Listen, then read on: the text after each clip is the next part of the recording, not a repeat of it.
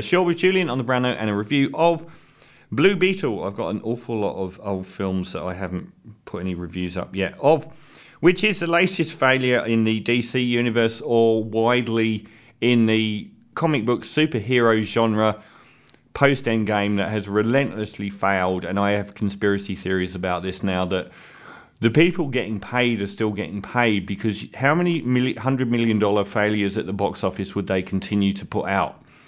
Every single film they put out is a hundred million dollar failure, and they just keep doing it. Um, and for reasons of oversaturation, everyone being over having these comic book superheroes made, scraping the barrel in the characters they're using, and scraping the barrel in the actors they're using that no one really cares about. And the latest is the lowest grossing DC Extended Universe film of all time all the way down now to a uh, box office of 129 million. Um, which is, you know, we're going from the days of Endgame and Infinity War topping out, you know, approaching $2 billion. And now we're talking about about a third of what a Tarantino drama would get Four films with $100 million marketing budgets. Uh, do you care what this one's about? It's one of the most rote, generic stories possible. Young kid. Uh, in this case, the entire slant on the movie is it is Latino, and that is it. That's the only thing that's brought to the table here. Something that the Transformer movie this year also brought to the table much better. And I'm finding myself surprisingly saying how much better that Transformers movie was than virtually all of the post Endgame Marvel and DC films. So this one has um, the entirely anonymous Xolo Maridueña as the Blue Beetle. Uh, he's someone that unexpectedly attains amazing superpowers. And these are all characters that were so sub all of the main ones that have got these superpowers that there's nothing remotely original in the story. So there's some big tech company.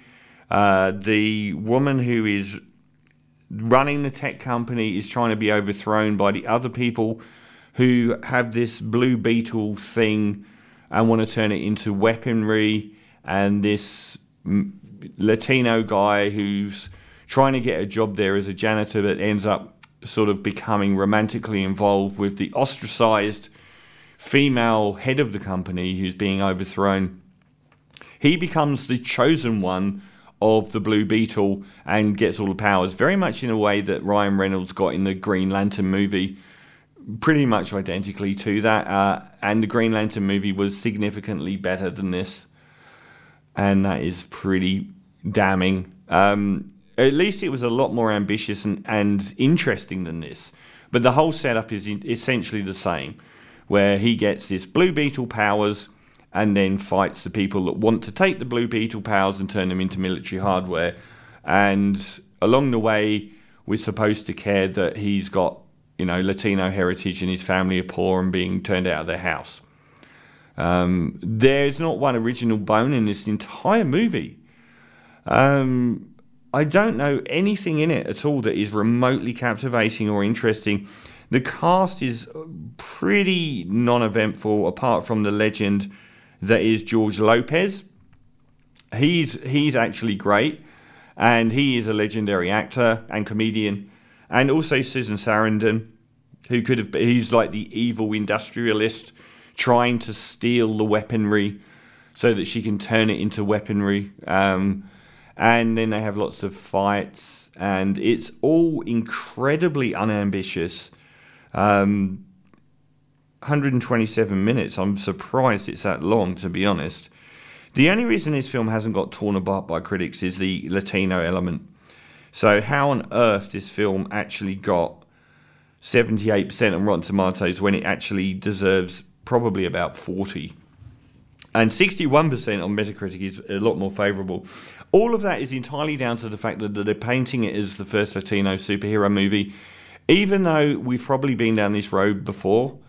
Um, it's actually such a trite, short, slight, repetitive, uninteresting film. Um, I don't know that it's messy enough to be as bad as Ant Man th- 3, which was a nadir, or what was the other one that was equally bad but actually had a couple of good elements?